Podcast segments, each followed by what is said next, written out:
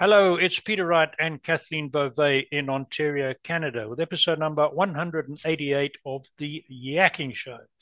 This is the show that connects people and ideas to find opportunities for you to lead a successful life. We always have interesting guests. Today will be no exception, but Kathleen introduces guests way better than I do. So, first, let's welcome co host Kathleen Beauvais from Waterloo. Welcome again, Kathleen. How are you doing today? I'm doing great, Peter. Thank you so much for that intro. And thank you all so very much for tuning into our show. We so appreciate you and we love reading your comments. So please keep those coming. And if anyone out there is interested in being a guest on our show, please don't hesitate to reach out to either Peter or myself. We'd love to hear from you. And as Peter mentioned, we do have another special guest with us today. His name is Kyle Murtagh from Scotland. Hello, Kyle. How are you? And welcome to the show. I'm very well, Kathleen. I'm delighted to be here today. Crossing the Atlantic, we are. Excellent. Now, Kyle, you are the founder of Confidence by Design. You help clients improve their skills and confidence for public speaking. You're also a European champion speaker, and we're going to get into some details in just a little bit. But first, for our audience, can you give us a little bit about your background and how you uh, were able to develop the passion for public speaking, even the fact, even though you were very nervous about it at the beginning. Isn't mm. that right? Yeah, yes. Um, so the first time I ever spoke in public was at a meeting where people were practicing. Some of your audience might know places like Toastmasters mm-hmm. and so mm-hmm. forth. It was a little bit like that.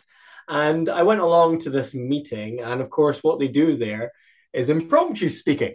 And the way that works is someone will ask you a question out of the blue. It can be on absolutely anything. And you have to answer that question with zero prep in the form of a two minute speech.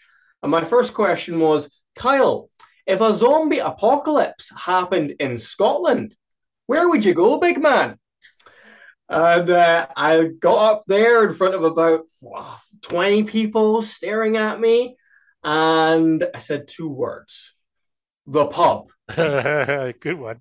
Uh, yeah, well, it got a little laugh, but it didn't feel too good because I had to sit back down straight after. That's all I had to say. Um, and I and I remember sitting back in the chair and, and thinking to myself, why was I so anxious about that? Why was I so afraid to speak? And the reality is, no matter what you do in life, whether you, you start a business, you go into a career, even in your personal life, public speaking will find you. Mm-hmm. So you might as well get a little bit better at it. That was my mindset. So then I started in investing in in public speaking in myself. I started reading books on it, watching great speakers online, and practicing, doing more of those those awful impromptu speeches and trying to get a little bit better each time. And eventually, I get to the point where I, I lose that fear and really start to enjoy my speaking. And that's when things take off for me in terms of opportunities, competing, and then eventually starting my own business where I help other people do the same, speak with confidence. Oh well, well done. Yeah, I know only too well those impromptu speeches. I was involved with Toastmasters for a number of years, and uh, uh, very frightening when you first start.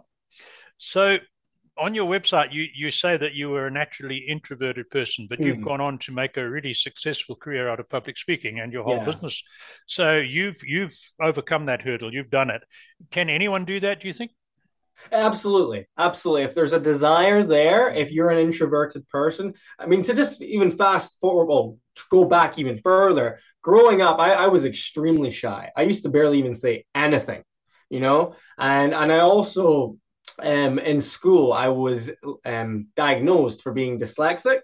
And that really shook my confidence because I, mm-hmm. I started I started failing in school. I started falling behind my peers. So I, I, just became more and more introverted and, and would barely even say anything at all. So I, I went from being a very shy person to being someone who can speak in front of any size of audience, really, with confidence. So that can happen if you're willing to put in the work, but it does take work, mm-hmm. consistent work. There's no shortcut here. You've got to do the work, you've got to do the practicing, you've got to do the failing, and you've got to keep trying. And eventually you will get there if that's truly what you want. Yeah, you're absolutely right because I went through a very similar path. Um, like you, I, I lived in Africa, but we had a British school system with very, mm-hmm. and my generation, very strict teachers. And um, you, the consequences of not behaving or not doing your work could be extremely painful. Yeah. However, um, I went through, like you, very shy and eventually was able to speak in public. I'm not at the level you are by any means. So I certainly reinforce what you're saying. Yeah. Uh-huh. Kathleen. So, Kyle, what advice do you have for people who are comfortable doing a prepared presentation, but not so much an impromptu speech? In fact, uh, to do an impromptu speech, if some if somebody said to me, "Well, you have to get up and just say a few words," I would probably panic. Um, mm-hmm. that sounds like absolute hell for me. So, what advice would you have? impromptu speaking is all about and speaking in general is all about trusting yourself believing that you will find an answer regardless of what comes your way and i think the best way to practice impromptu speaking is to have a q&a section in your presentations so if you're currently doing presentations you can dip your toe into the pool of impromptu speaking by just having a five minute q&a see what questions come your way and you'll probably be an expert on that field. I hope that's why you're speaking in the first place. So those will be questions you can answer, mm-hmm. which you know aren't um, really high stakes. And if you want to really push yourself into the pool further, you can start looking at things like I did, like impromptu comedy.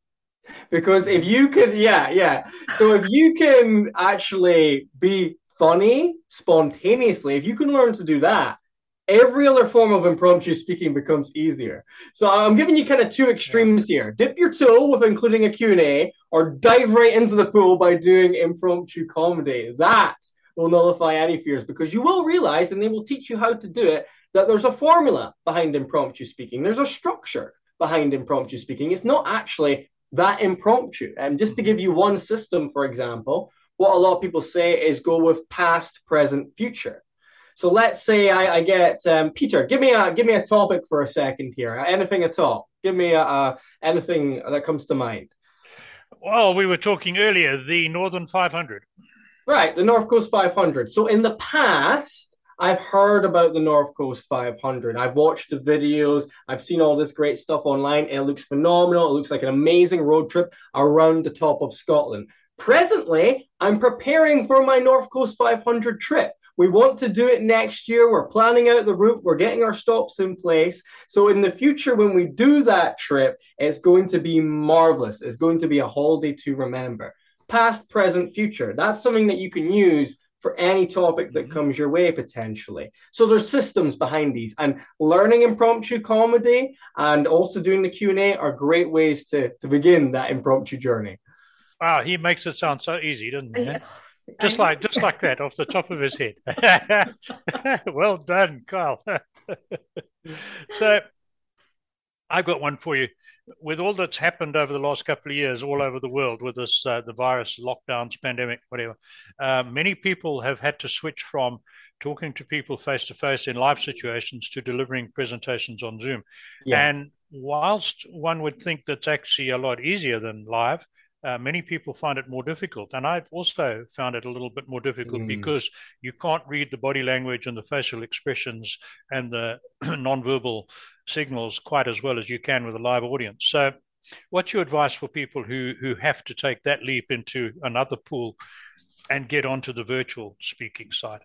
Yes, virtual speaking is harder. It, it's harder to maintain people's attention online. So, what I would suggest is if you're planning to do a presentation in person that lasts 90 minutes, say, try to condense that down to an hour. Try to make mm-hmm. your content as tight as possible. No waffle, nothing that doesn't need to be there because, like I say, it's harder to keep people's attention online. Another critical component to holding attention online is to be interactive. You mm-hmm. cannot just be talking to your audience all the time like this you need to be asking them questions, getting them to unmute if it's a small enough group so that you can hear their responses. Do breakout rooms. If it's a big group, if you've got 200 people in your virtual meeting, you can still interact through the chat. Ask them a question, get them to put an answer in the chat. Get people to do something in your presentation. If you involve them, they're going to be more immersed in terms of what you are doing, and they won't be thinking about the distractions in their environment too. And then, of course, there's other stuff like setup, right? We need to make sure that our lighting's good, that you're well seen, and that your camera position's good. We don't want our cameras being down here where people can see up our noses. Yeah, yeah.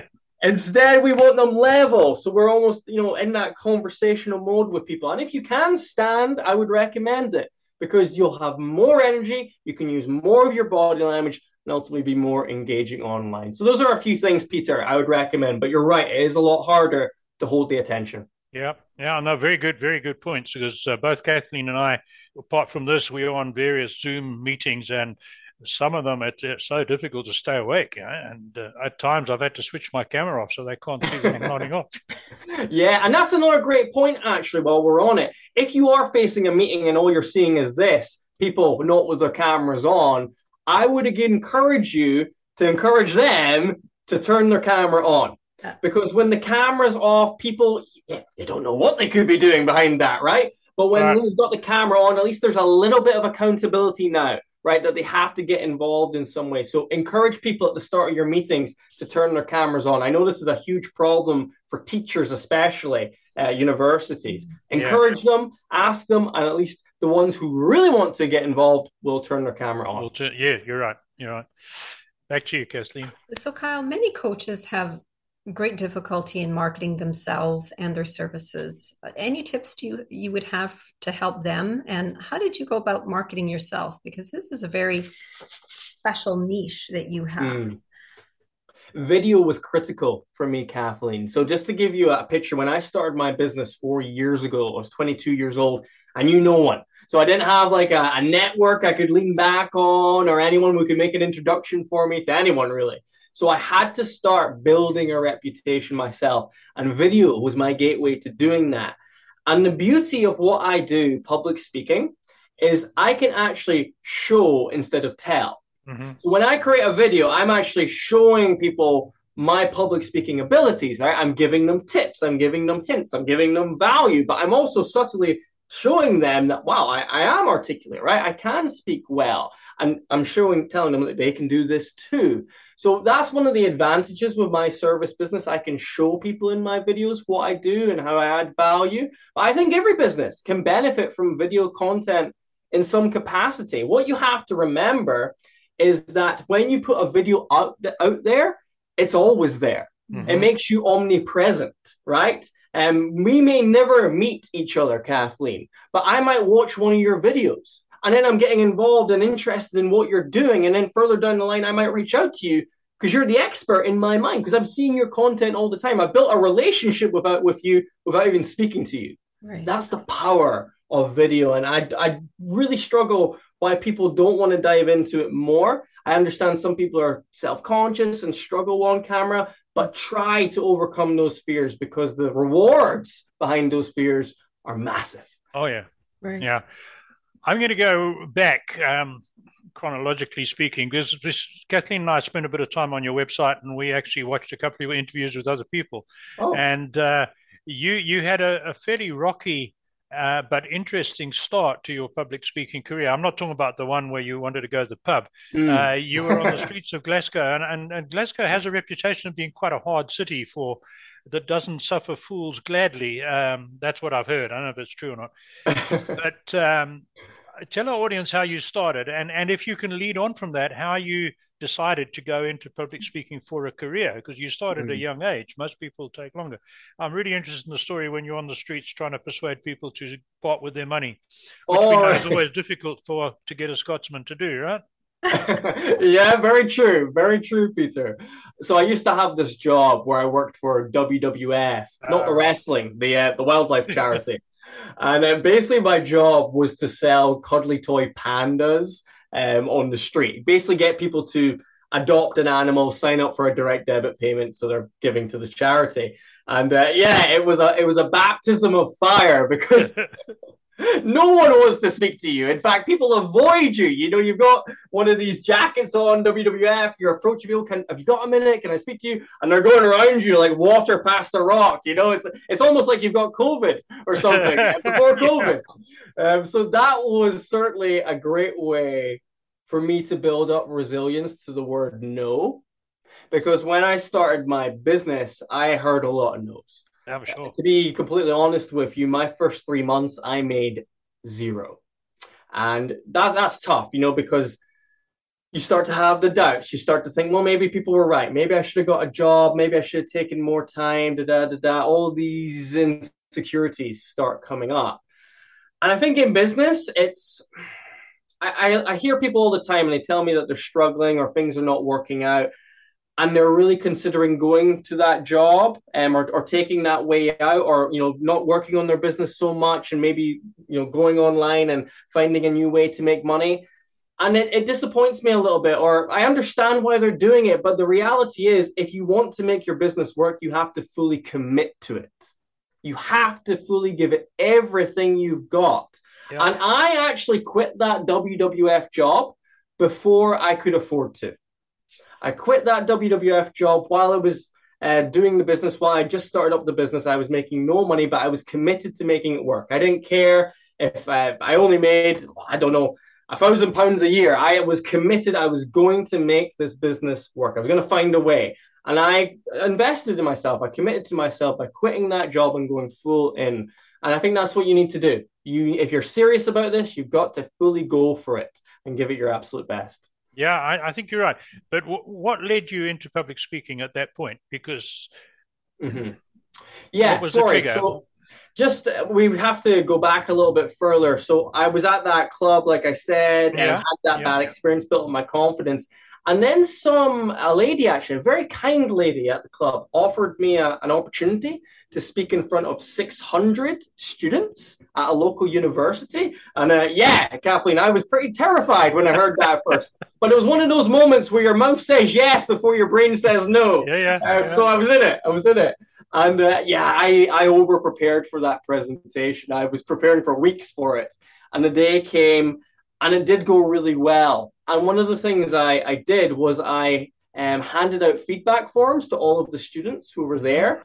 And like I said, there were 600, but only about 90 feedback forms were filled out. But nonetheless, the comments on them were really encouraging. Some people said, you know, this session, it really helped my confidence. I really enjoyed that. I feel better about public speaking now.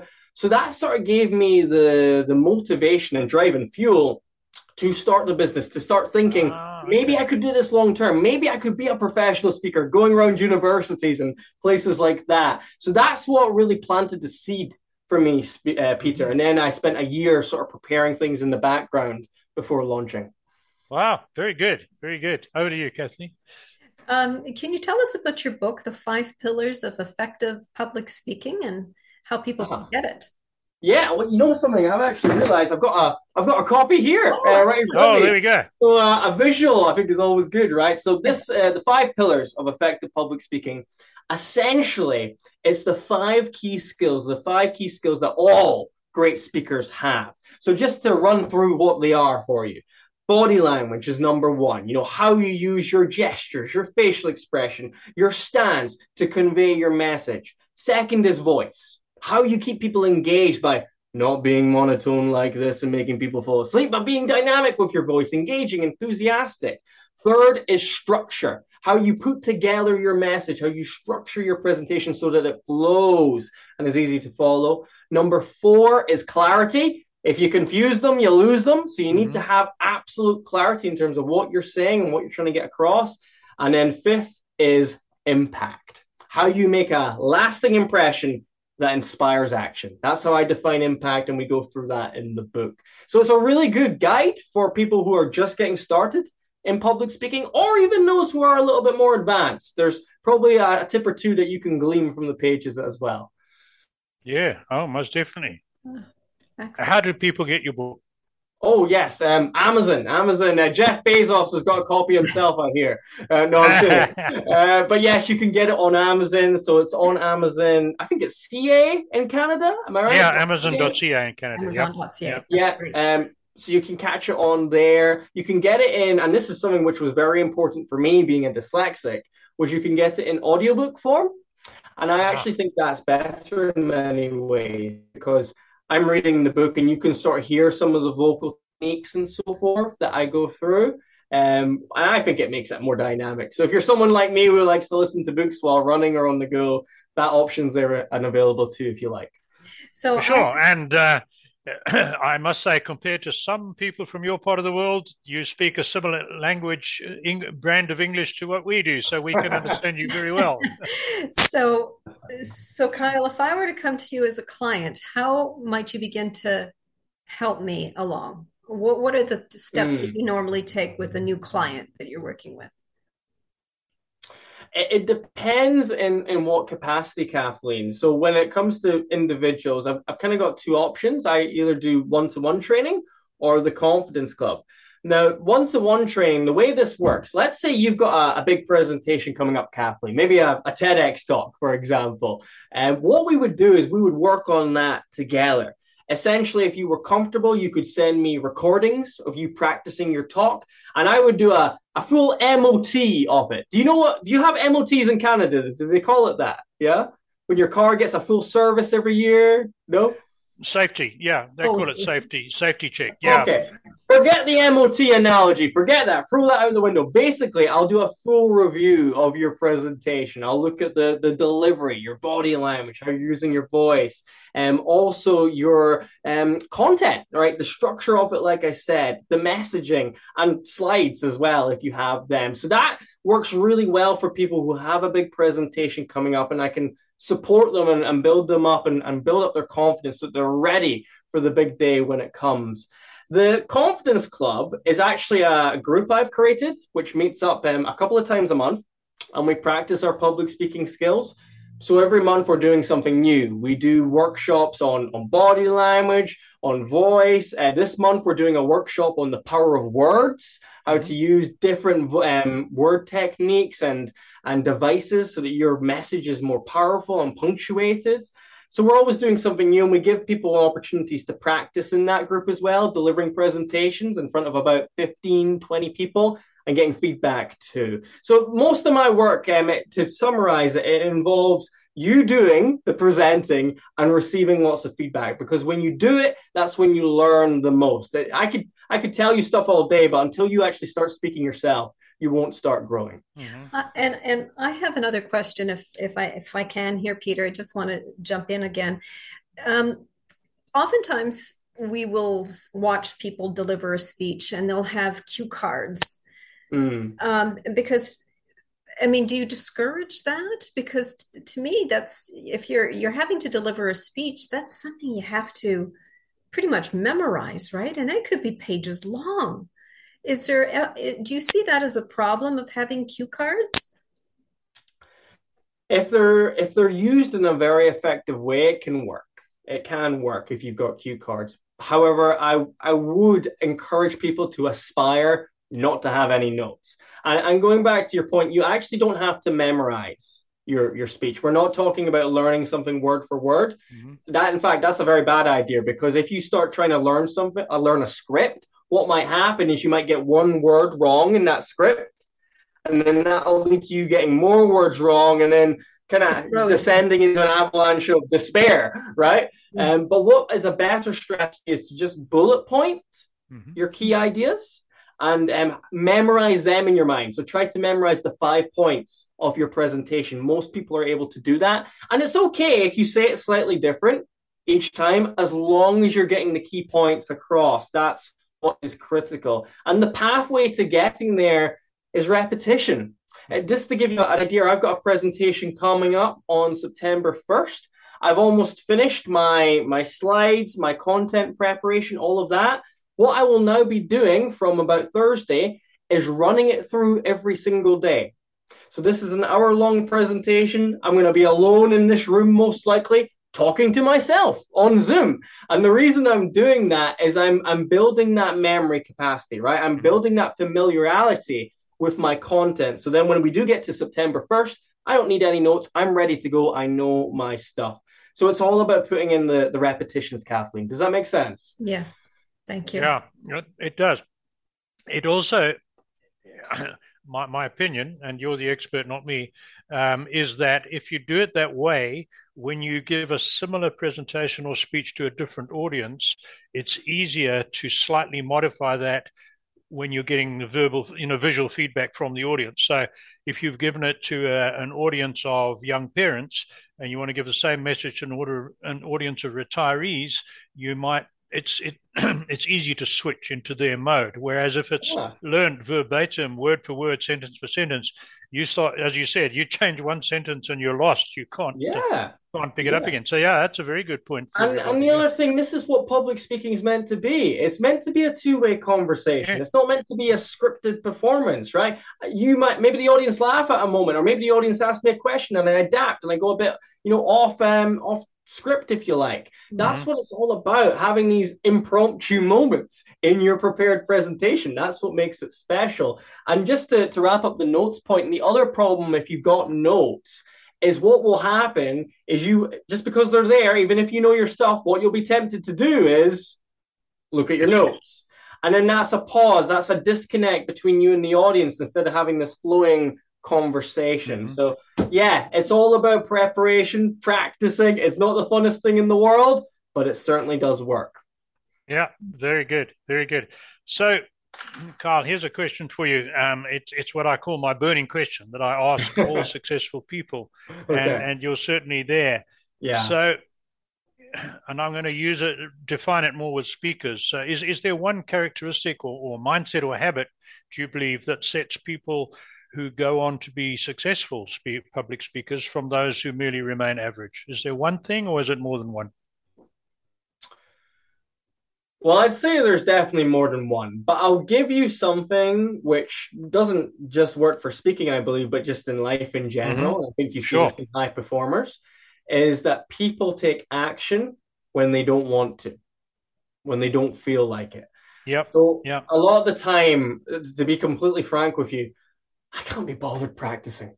I, I, really can't. You know, I can't be bothered doing the preparation. What I like is the speaking, being there in front of the audience but it's all the other stuff that makes that that that time in front of the audience you know really valuable for me enjoyable for me if i don't do that prep then i underperform and i don't feel good about myself da da da da and it's the same with everything you know i was recently um, running a hundred mile uh, ultra marathon i did it in june and to do that i had to do uh, five months of training and you don't feel like doing a 28 mile run on a Saturday every weekend. You know what I mean? But you do it anyway.